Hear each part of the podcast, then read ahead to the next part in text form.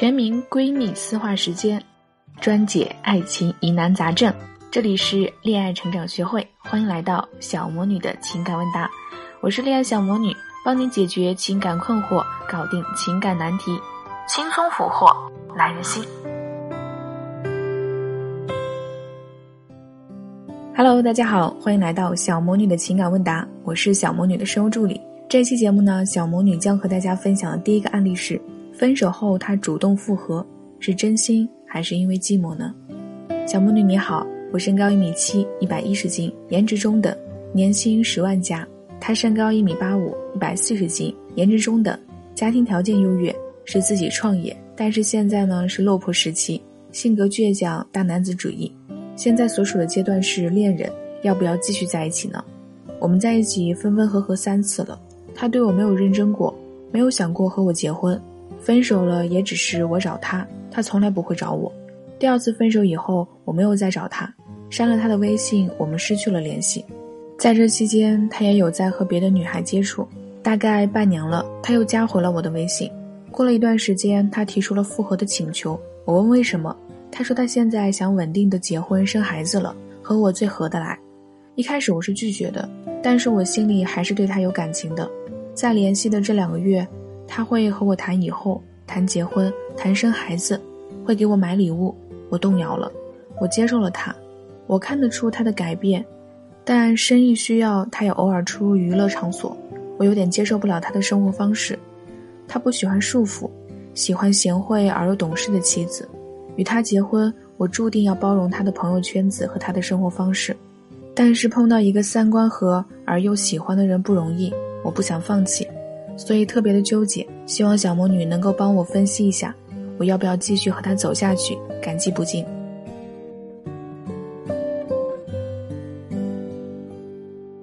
你好，下面呢来回答一下你这个问题。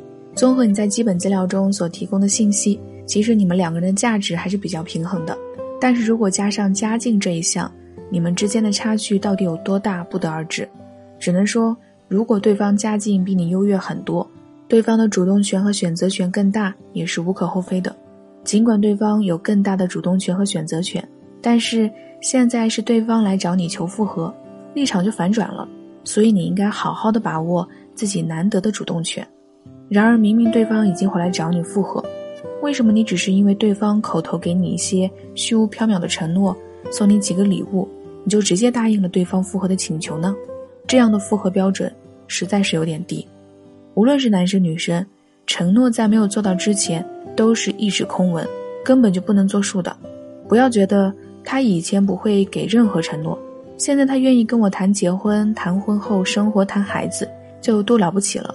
他承诺了结婚，但是好几年、十几年都不行动，那么说一万遍都和没说一样呀。你之所以会这么容易就答应对方的复合请求，应该是潜意识里觉得自己的价值并不够对方高。可以说，你在他的面前，你肯定是自卑的，生怕再不答应对方的复合请求，对方就再也不选择你了。另外呢，让我非常难以理解的是，明明对方的生活方式是你无法接受的，为什么你会给出三观很合这样的评价呢？至少在生活方式这件事情上，你们的三观根本不合。所以，针对目前的情况，对你有几点的建议：第一，就是从自己的角度出发。看看自己是否真的愿意继续这样的生活，因为你总是对自己憧憬的生活模糊不清，也不知道自己想要的是怎样的待遇。在他面前呢，你的内心总是因为家境原因自卑，所以一直都很少有话语权。就算有，你也不会去发挥。所以你必须先想清楚，自己是否真的还想继续这样的生活。第二就是，如果你觉得继续这样的生活其实没有什么，那么你可以继续忍耐。如果你不想继续这样的生活，那么请从自身价值入手，增强自己的理财能力。既然你的自卑项是家庭条件，那么你完全可以通过自己的理财能力增加自己的收入也好，或者让自己让对方的收入翻倍也罢，这让对方感受到你更高的价值。如果你能做到这一点，你的自卑也会有所减轻。那第三就是对他的生活态度有不满，请一定要说出来。让对方明白和清楚，如果你有了更高的价值，意味着你有更多的话语权。这种正常的要求提出来并不丢人。想要知道如何提高自我境界，应该用什么样的方式去努力，可以添加助理咨询师小静静的微信“恋爱成长零二零”，是恋爱成长的全拼加零二零哟，让你快速提升哦。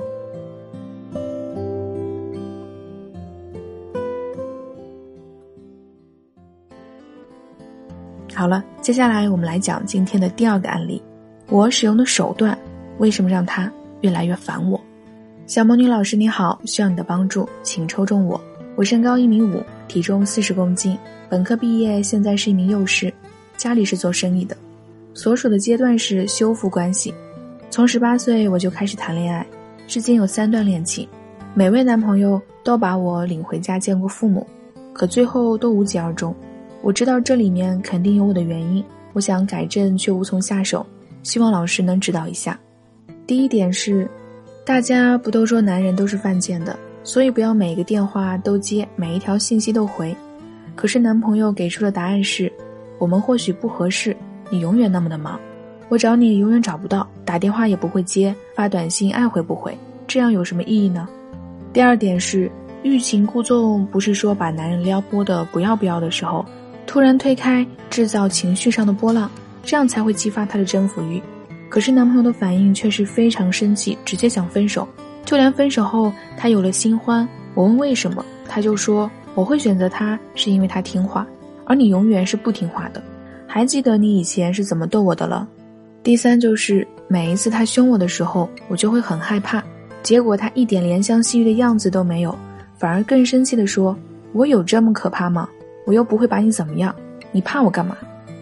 第四是，每一次吵完架，我都心平气和地说：“你知道我从来不是一个会无理取闹的人，今晚我会这么说，完全是被逼急了。我的目的只是希望你能对我好一点。”可是男朋友给出的答案却是：“如果真的觉得我对你不够好，就去找一个对你好的人。”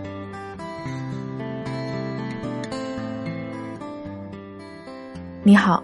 看到你的来信，相信你是看过了很多有关恋爱技巧的内容，但是我想你应该发现了，尽管你看了这么多的技巧，却还是没有办法处理好自己的情感问题。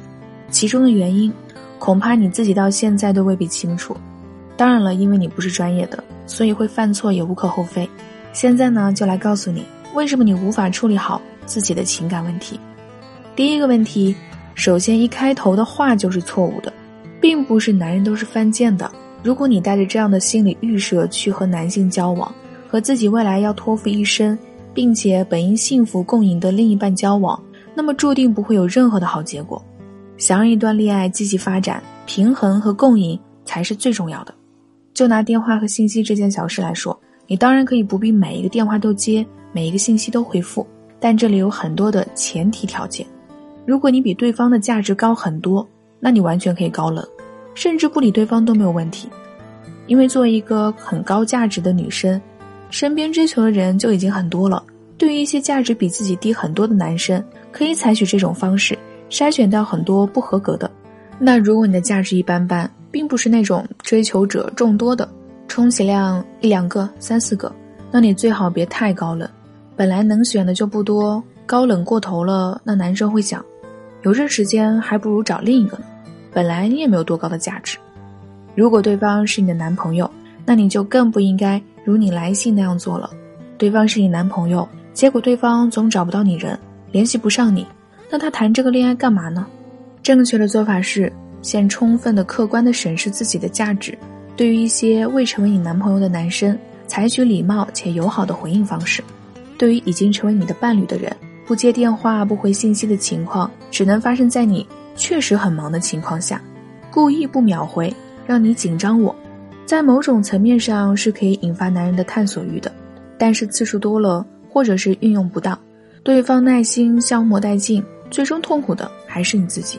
第二点的欲擒故纵是一个很好的技巧，也是制造情感波动的好方法，但不是说让你每一次故意逗他人，最后让对方什么都得不到。那我们打个比方，如果有个人很饿，你正好端着美味佳肴，你逗他，给他闻味道，他很想吃，结果你逗了好几次以后，索性把门一关，自己吃完，让他饿着肚子，那他肯定记恨你。但你如果让他闻味道，然后只喂一小口，再让他做些讨你欢心的事情，再喂一小口，那不止他吃到了菜，你也得到了好处，这才是欲擒故纵。你的欲擒故纵被别人评价永远是不听话的，说明你根本没有理解这个方法，而且运用的很没有智慧。在后面的第三四个问题，其核心和上述一二是共同的，那就是你纵然懂得很多技巧，但是你不会结合自己的实际情况和客观的价值去运用，而是在瞎用，不止瞎用，度还掌握不好。要知道，并不是看了两本烹饪书就能成为名厨。也不是看了几篇质量极高的攻略就能在旅行的时候把一个地方吃透，更不是看了几本搏击指南就能去挑战拳王争霸。建议呢，你重新看看我们平台出品的所有文章，真正理解了再运用吧。其实每个人呢都是不一样的个体，对待爱情的态度也是不一样的，所以不能只看到文章里的个例而往自己男朋友身上生搬硬套，忘记了在掌握这些技巧的同时。用心去理解他，感受他，而聪明的女人呢，则知道如何共情，根据男友的性格特点，使出让他受用的撩拨方式，让男人爱不释手。在爱情和婚姻中，很多女生都会用作来让男人更疼爱自己一份，但是很多女生却不会掌握作的度，往往最后自己亲手把爱情送进了坟墓。不会作呢，生活又会少了点情调；太作吧，男人又会觉得你烦。那添加助理咨询师小静静的微信“恋爱成长零二零”，是恋爱成长的全拼加零二零哟，教你如何把控作的尺度，增加生活情调。如果想要获悉本期节目的文字版，可以关注我们的同名公众号“恋爱成长学会”。